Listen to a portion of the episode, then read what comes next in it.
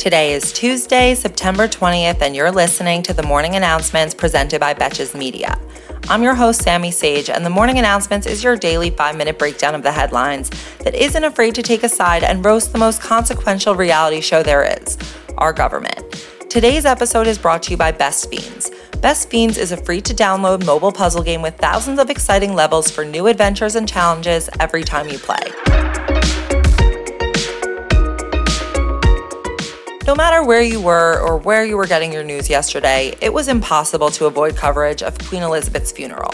Hundreds of thousands of people, including international leaders, foreign royalty, and monarch loving normies, and even the Queen's corgis, I did not mean to make that rhyme, gathered to watch her coffin's procession to Windsor.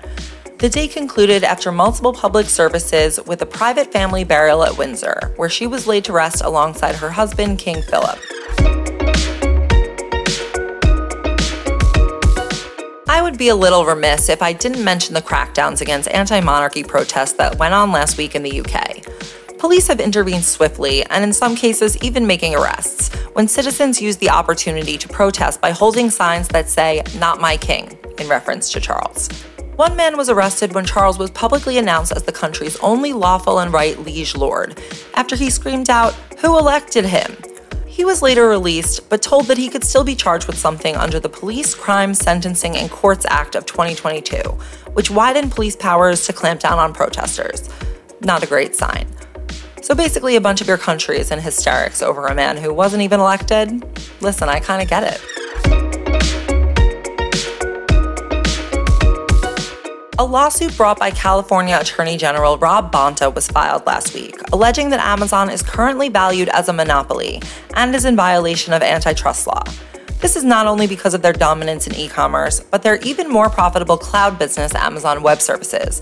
And the lawsuit alleges that Amazon punished realtors who list products for a cheaper price elsewhere, like Walmart and Target. Can't say I'm surprised, unless you can direct me to some other website that will send me almost any item on the planet tomorrow.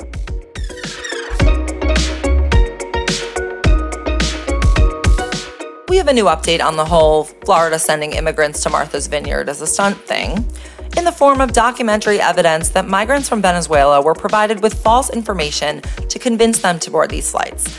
That they were enticed with the promise of food, clothing, eight months of cash assistance, help with housing, social security cards, transportation to job interviews, job training and job placement, and registering children for school. How dare they steal our progressive ideas? The benefits were laid out on what appears to be a government brochure, and they were told that they would be going to Boston.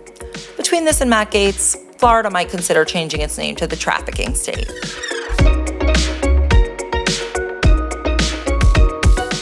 Donald Trump appeared in Youngstown, Ohio this past weekend to speak in support of Senate candidate J.D. Vance. While the content of Trump's speech was mostly the usual hits, this rally was notable for his increasing embrace of QAnon within his messaging. Notably, they chose to play a strikingly similar royalty free song to the QAnon theme song, which prompted a group of attendees to respond with a QAnon salute in response to the song. The salute appears to be a hand raise, sort of like a Heil Hitler ish, except they stick up their index finger as a one symbol, meant to allude to their slogan and the name of the theme song, Where We Go One, We Go All. Leave it to Trump to steal the biggest music headline of the week from Lea Michele. And for our final story, the subject of the popular podcast serial, Adnan Syed, had his murder conviction vacated by a judge yesterday, who found that prosecutors had failed to turn over evidence that could have helped him at trial. And there had since been new evidence discovered that could have affected the outcome of his case. The 41 year old Syed has been serving a life sentence for the 1999 murder of his high school classmate Hae Min Lee, and the judge gave prosecutors 30 days to proceed with a new trial or drop the case. Great. Now let's revisit the bad convictions that didn't get a genre defining podcast and multiple streaming series.